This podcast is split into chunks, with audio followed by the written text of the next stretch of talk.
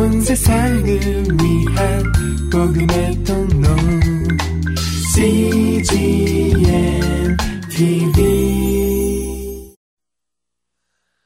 진리라고 하는 것은 항상 확실하고 분명한 것만은 아닌 것 같습니다. 때로는 그것이 불확실하게 보이기도 하고 오류로 여겨지기도 합니다. 예를 들면 똑같은 크기의 볼펜도 위치에 따라서 크기가 달라 보입니다. 제가 이 볼펜 두 자를 가져왔는데 이 크기가 똑같은데요. 이렇게 놓으면 위에 것이 훨씬 커 보입니다. 또 이렇게 보이면 위에 있는 것이 훨씬 크게 보입니다. 사실은 똑같은 것인데요. 이 보는 각도에 따라서 위치에 따라서 달리 보인다는 것입니다. 한강의 색깔도 구름의 모습에 따라 컬러가 달라집니다. 아, 때로는 맑게 보이기도 하고 때로는 어둡게 보이기도 합니다. 사람의 모습도 보는 각도에 따라서 앞모습이 보이고 뒷모습이 보이고 옆모습이 보입니다. 예수님에 대한 생각도 사람들이 보는 각도와 또 사람들이 보는 생각에 따라서 다 예수님이 다르게 해석되기도 하고 또 예수님이 오해받기도 하는 것을 우리는 지금까지 말씀을 통해서 잘 보아왔습니다. 바리새인들은 예수를 보는 눈이 편견으로 가득 찼습니다. 종교적인 편견입니다. 우리는 문화적인 편견도 있고 종교적인 편견도 있고 사상적인 편견도 있습니다. 그리고 그것이 내가 생각하는 것이 옳다고 늘 그렇게 주장을 합니다. 그런 종교적인 편견이 아주 심했던 사람들이 바리새인들입니다. 예수님께서 나는 세상의 빛이니 나를 따르는 자는 어둠에 거하지 아니하고 생명의 빛을 얻으리라 라고 말씀을 하시니까 그것을 그렇게 순하게 곱게 받지를 못하고 예수님을 아주 비판하는, 공격하는 도구로 쓴 것입니다. 예수님의 증거는 자기가 자기를 스스로 증거하기 때문에 그것은 참된 것이 아니다라고 그들은 공격을 했습니다. 예수님은 이러한 바리새인들의 편견에 대해서 예수님은 어제나 오늘이나 영원토록 변함없이 신실하게 차근차근 예수님의 주장을, 말씀을 이야기를 합니다. 오늘 말씀은 예수님에게 바리새인들이 세 가지 질문을 던지는 것을 발견할 수가 있습니다. 첫째 질문은 십구 절에 있습니다. 십구 절 한번 성경을 보시기를 바랍니다. 십구 절에 보면은 바리새인들이 이런 질문합니다. 이에 저희가 묻되 네 아버지가 어디 있느냐라고 질문을 합니다. 두 번째 질문은 이십이 절입니다. 이십이 절에 보면은 유대인들이 가로되 저가 나의 가는 곳에는 너희가 오지 못하리라 하니 저가 자결하려는가 이런 질문을 던집니다. 세 번째 질문은 이십오 절에 있습니다. 이십오 절에 보면 저희가 말하되 네가 누구냐 이렇게 질문을 합니다.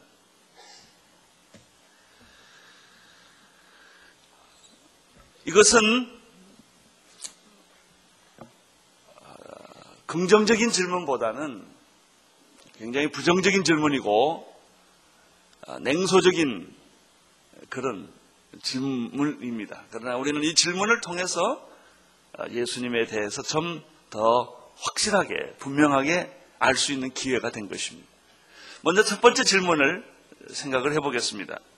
십구 절을 여러분과 제가 함께 읽게 되기를 바랍니다. 시작. 이에 저희가 묻되 내 아버지가 어디 있느냐. 예수께서 대답하시되 너희는 나를 알지 못하고 내 아버지도 알지 못하는도다. 나를 알았다면 내 아버지도 알았으리라. 이십구 절의 질문은 십팔 절에서부터 시작이 됩니다. 십팔 절에 보면은 예수님께서 끝부분에 이런 말 합니다. 나를 보내신 아버지도 나를 위해 증거하신다라는 말을 했기 때문에 내 증거가 참되지 않다라고 바리새인들이 공격하니까 예수님이 나를 증거하시는 분은 내 아버지다 이렇게 말을 하셨죠. 그랬더니 내 아버지가 그러면 어디 있느냐라고 바리새인들이 공격성 질문을 한 것입니다. 사실 우리가 어떤 영적 인을 설명할 때 설명이 안 되니까 하나님은 다 안다 이렇게 말합니다. 뻔한 일을 누가 부인하면 그리고 이 진실인데 자꾸 어, 믿지 않고 증거되라고 자꾸 다구치면 우리가 할 말이 없으면 하나님이 다 아신다 이렇게 얘기를 합니다. 그때 이런 질문을 하죠. 그러면 하나님이 다 아시는데 그 하나님이 누구냐? 하나님이 어디 있느냐? 어, 하나님을 보여달라 이렇게 얘기를 하는 것이죠. 예수님이 내 증거는 참되다. 그 이유는 하나님이 내 증인이시기 때문에 라고 말하니까 그럼 네 아버지가 어딨냐? 이렇게 바리새인들이 예수님에 대해서 질문을 했습니다. 하늘에 있느냐? 땅에 있느냐? 보여달라는 것입니다. 그런데 예수님의 대답은 아주 간단하고 직설적입니다. 나를 알았다면 내 아버지도 알았을 것이다. 아주 예수님의 대답이 얼마나 간단합니까? 나를 너희들이 알았다면 내 아버지도 알았을 것이다. 지금 너희들이 나한테 의심하고 비판하고 편견을 가지고 날 찾고 보니까 내 아버지도 너희들에게는 보이지 않는다라고 하는 얘기죠. 하나님의 문제에 관해서는 이런 것입니다. 하나님은 영이시기 때문에 아무 누구도 볼 수 있거나 들을 수 있거나 만질 수 있는 분이 아니십니다. 그래서 이단도 많이 생기는 것이죠. 이 하나님의 문제는 어떤 것입니까? 하나님의 실체는 어떤 것입니까? 믿고 받아들이고 긍정하려는 태도가 생기면 하나님이 느껴지고 보여집니다. 그러니까 처음부터 하나님에 대해서 믿지 않고 불신하고 냉소적이고 불순종하는 마음으로 접근을 하면 하나님이 계셔도 잘 보이지가 않습니다. 사람도 마찬가지가 아닙니까? 어떤 사람을 사랑하고 믿고 신뢰하면 그분이 보이지만 처음부터 그 사람을 여리저리 따지고 의심하고 공격하고 그러면 그 사람이 잘 보이지가 않습니다. 하나님에 대해서도 마찬가지입니다. 여러분, 우리가 하나님에 대해서 상처받을 이유가 사실 없잖아요. 하나님에 대해서 부정적으로 접근할 이유는 사실 하나도 없지요. 그러나 우리 삶이 괴롭고 힘들고 이해가 되지 않을 때 우리는 괜히 하나님께 주먹질을 합니다. 우리가 살아온 종교적 전통이 무신론이거나 이런 여러 가지 다종교를 가지고 있었을 때도 하나님에 대한 편견이 굉장히 많지요. 그러나 하나님에 대해서 여러분들이 정말 구도자적인 겸손한 마음과 어린애 같은 마음과 진실한 마음으로 그분을 알아보려고 할 때 우리는 하나님에 대해서 굉장히 놀라운 경험들을 할 수 있게 되는 것입니다.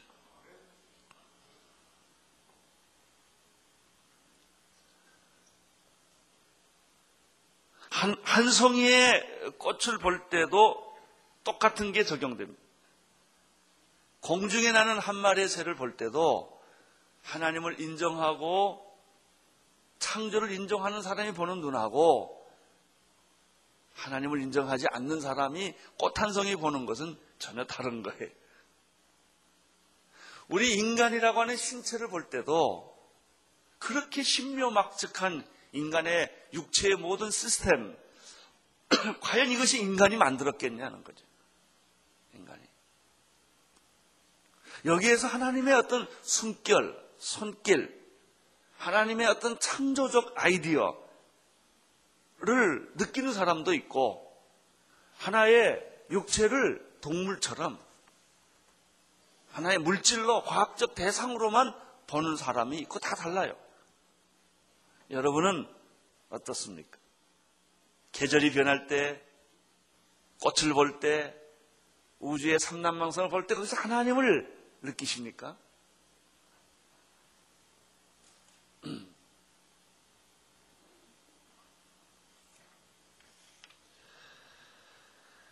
예수님의 설명은 그래서 내가 하나님 보여주겠다, 하나님의 음성은 이런 것이다 이렇게 말하지 않습니다.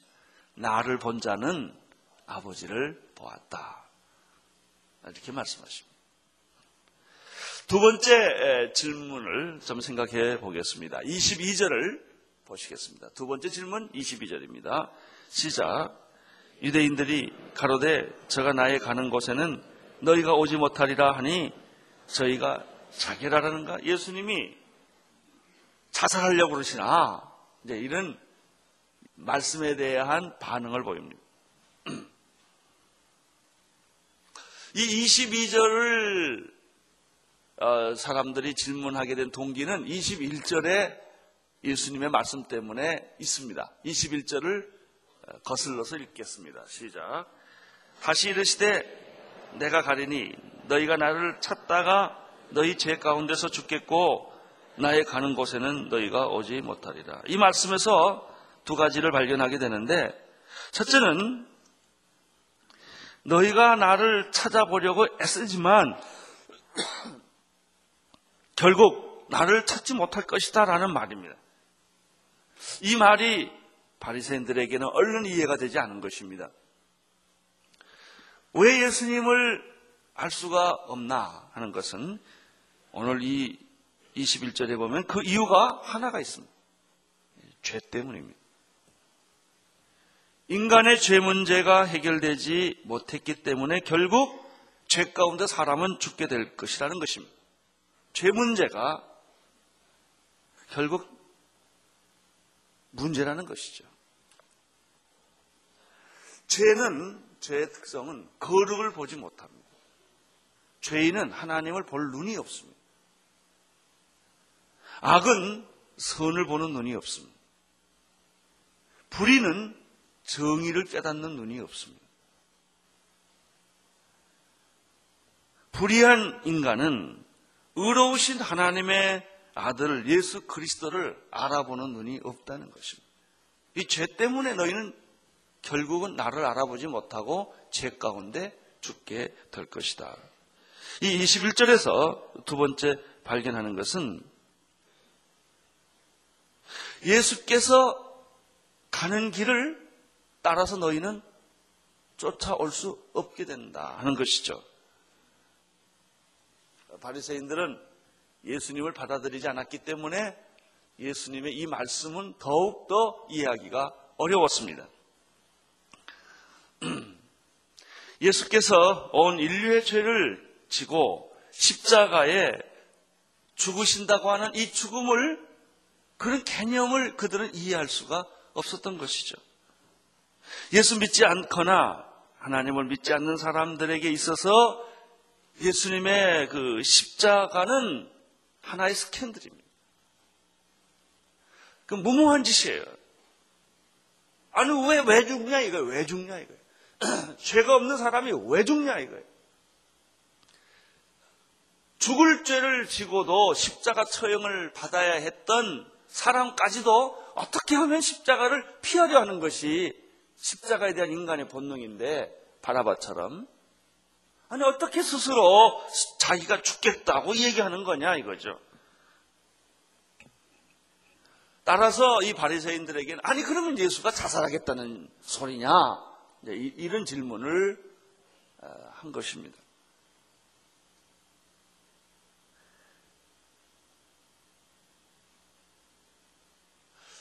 이 예수의 십자가의 죽음을 이해하지 못한, 못할 수밖에 없는 것이죠. 우선 예수님을 거부하니까. 예수님을 거부한 사람은 예수님의 십자가도 이해 못하고 부활도 이해를 못하게 되어 있습니다.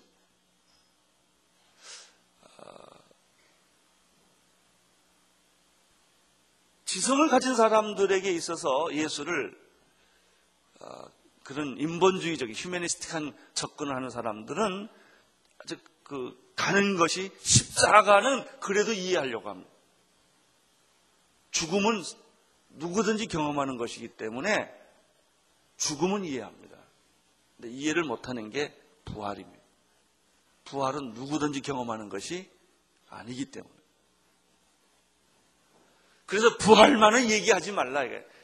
십자가의 그 숭고한 고난은 이해하겠다. 그것은 인류 모두에게 공감되는 일일 수가 있다 하는 거예요.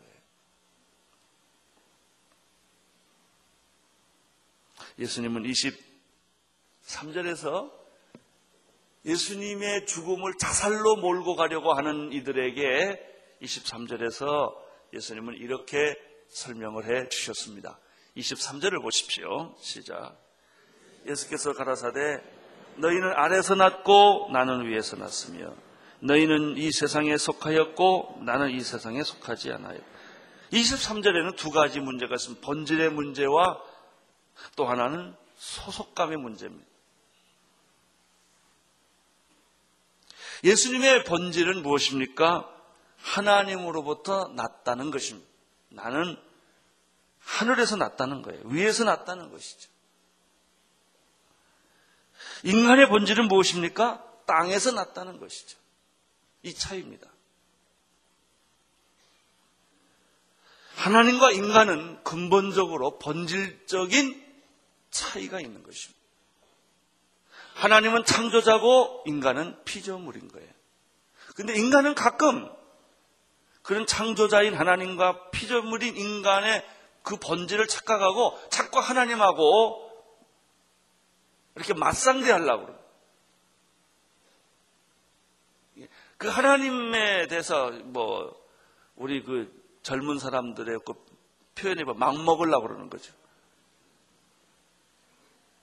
자기 기준에서 자꾸 하나님을 생각하고 논리를 전개해 간다는 것입니다.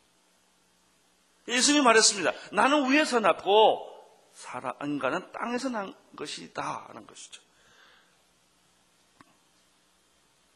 하나님의 아들 예수와 인간 바리새인과 어떻게 동등한 신분이겠습니까?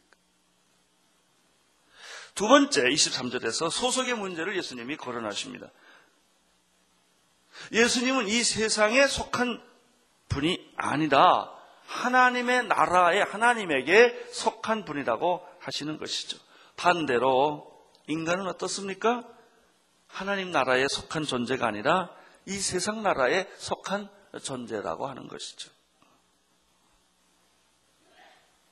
이제 바리새인들의 세 번째 질문에 우리가 들어가 보도록 하겠습니다. 이십오 절입니다. 이십오 절 시작. 너희가 말하되 내가 누구냐? 예수께서 가라사대 나는 처음부터 너희에게 말하여 온 자니라. 이 이십오 절에 내가 누구냐? 그래서 하도 이 바리새인들이 이제 내 아버지가 누구냐?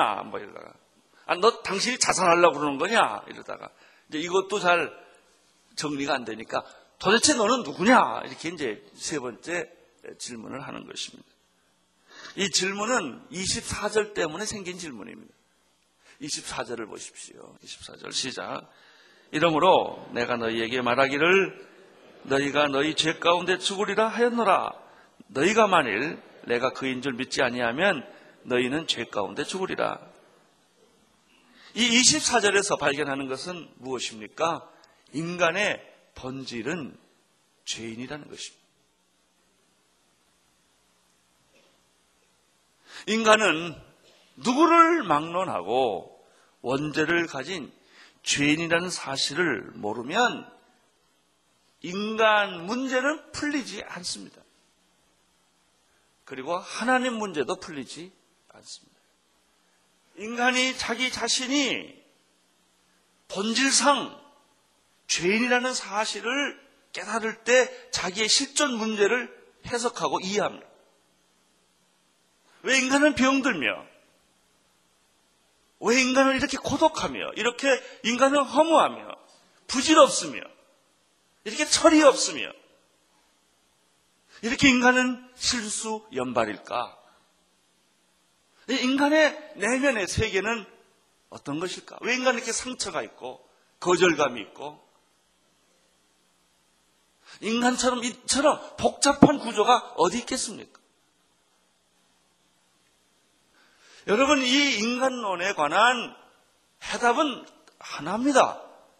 인간이 죄인이라는 사실을 이해하고 인정할 때부터 인간의 문제는 해결을 갖게 되는 것이죠. 의원에게 필요한 사람은 병든 자예요. 건강한 사람에게는 의원이 필요 없듯이 죄인에게 하나님이 구원이 필요한 거예요. 아, 자기가 죄인 아니라 부르는데 무슨 구원이 필요하겠습니까? 내가 죄인이 아닌데, 내가 영원히 사는 존재인데 무슨 구원이 필요하겠어? 나는 문제가 없는데. 내가 죄인이라는 사실을 실전적으로 깨달을 때, 경험할 때, 야, 그렇다, 진짜 나는 하나님이 필요하다. 구원자가 필요하다. 인간은 아무리 해석하고, 인간은 아무리 따져봐도 어쩔 수 없는 죽음의 존재요, 한계를 가진 존재요, 병약한 존재라는 사실을 인정하지 않으면 하나님은 안 보이는 것이죠.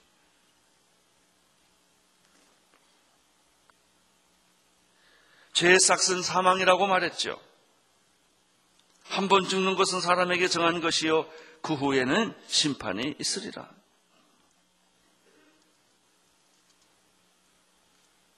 참된 은혜란 무엇입니까? 자기가 죄인인 것을 고백하고, 큰 죄를 졌든 작은 죄를 졌든 인간의 실존 자체가 부패한 본성을 가진 타락한 죄인인 것을 고백하고, 나 같은 죄인을 살려주신 그 은혜를 가리켜 정말 은혜라고 말하는 것이죠. 참된 은혜는 이런 면에서 잃었던 생명을 다시 찾은 것입니다. 우리가 잘 아는 찬송가, 나 같은 죄인 살리시 주네 고마워 잃었던 생명 찾아고 광명을 건너는. 여러분, 이 찬송가에서 고백하는 게 뭐예요? 나 같은 죄인이에요. 나는 죄인이 아니다 그러면 이 찬송가 못 부릅니다. 하나님도 없고요, 구원도 없고, 은혜도 없습니다. 이게 이십사 절에 숨겨진 말씀이죠. 그렇지만 우리는 죄인이지만, 영원히 심판을 받게 된 죄인의 운명을 가진 사람이지만, 한 사람 예수 그리스도로 말미암아 죄에서 풀려나 구원을 받게 되었다는 것이죠. 바리새인들의 눈앞에 서 있었던 예수 그리스도가 바로 그런 분이십니다. 자, 우리는 이십사 절 마지막 부분을 한 번 더 읽어보기를 원합니다. 너희가 만일 내가 그인 줄 믿지 아니하면 너희는 죄 가운데 죽으리라. 이 말이 그 말입니다. 그러니, 그러니까 바리새인들이 질문합니까? 그런, 도대체 너는 누구냐? 이제 이런 질문을 그래서 하게 된 거죠. 예수님의 대답도 얼마나 통쾌하고 좋은지 몰라요. 아주 간단하고 확실합니다. 나는 처음부터 너희에게 말해온 바로 그 사람이다. 이 얼마나 확실한 메시지요? 설득력 있는 말씀입니까? 나는 처음부터 너에게 말해온 내가 그다. 그 얘기예요. 이 말은 이렇게 말할 수가 있죠. 예수님의 말씀은 한결같다. 예수님의 구원도 한결같다. 예수님의 죽음도 한결같다. 이십육 절, 이십칠 절을 함께 읽겠습니다. 시작. 내가 너희를 대하여 말하고 판단하는 것이 많으나 나를 보내신 이가 참되심에 내가 그에게 들은 그것을 세상에 말하도다 하시니 저희는 아버지를 가리켜 말씀하신 줄을 깨닫지 못하더라. 예수님의 주장도 한결같습니다. 나도 하고 싶은 얘기가 많다. 예수님 그래. 내가 너에 대해서 하고 싶은 얘기, 판단하고 싶은 얘기, 생각하는 게 많겠지만 나 그거 안 한다 이거예요. 여기 보세요. 내가 너희를 대하여 말하고 판단하는 것이 많이 있지만 나를 보내신 이가 참되시기 때문에 나는 내가 하고 싶은 얘기를 하지 않고 나는 아버지로부터 들은 얘기만 한다고 그랬습니다.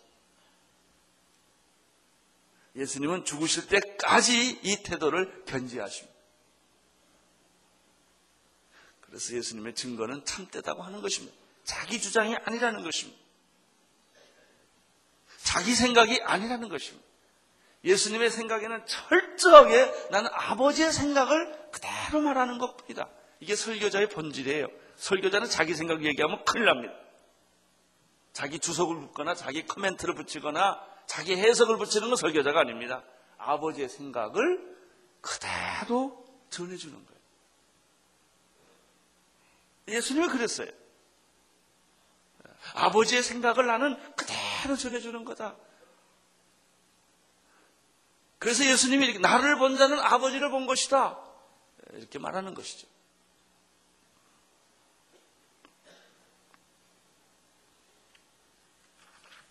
이십팔 절을 보시겠습니다. 시작.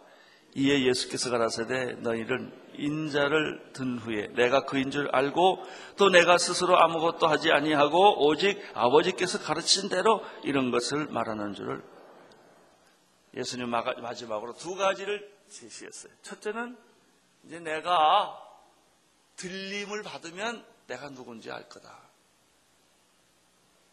두 번째는 내가 한 번도 내 말을 하지 않은 것을 너희들이 알게 될 것이다.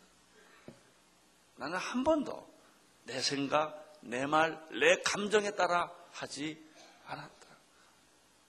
그래서 아버지여 내 뜻대로 마옵시고 아버지의 뜻대로 하시옵소서. 예수님이 그런 기도를 하시죠. 이분이 예수 그리스도이십니다. 안심하고 예수님 믿으십시오. 안심하고 그분의 말씀에 경청을 하십시오. 하늘과 땅의 권세를 가지신 분이시지만 예수님은 그런 자기의 특권을 사용하지 않고 마지막 죽음의 순간까지도 주인의 뜻, 아버지의 뜻, 하나님의 뜻을 그대로 전하시고자 하셨던 분이 예수 그리스도 그분이십니다. 얼마나 놀라우신 분이십니다. 그래서 인류 역사상 존재했던 인간들 중에서 예수님만 보면 우리들이 그 악한 사람들, 독한 사람들, 상처받은 사람들, 그 슬픔에 빠져있는 어떤 누구도 예수님의 말씀을 들으면 위로가 되고 치유가 되고 회복이 되는 까닭은 그분은 자기 생각을 말한 분이 아니시기 때문에 오로지 하나님의 말씀을 그대로 다 전해주셨기 때문에 이 지상에 존재하는 사람 가운데 예수님한테 상처받은 사람은 있을 수 없습니다.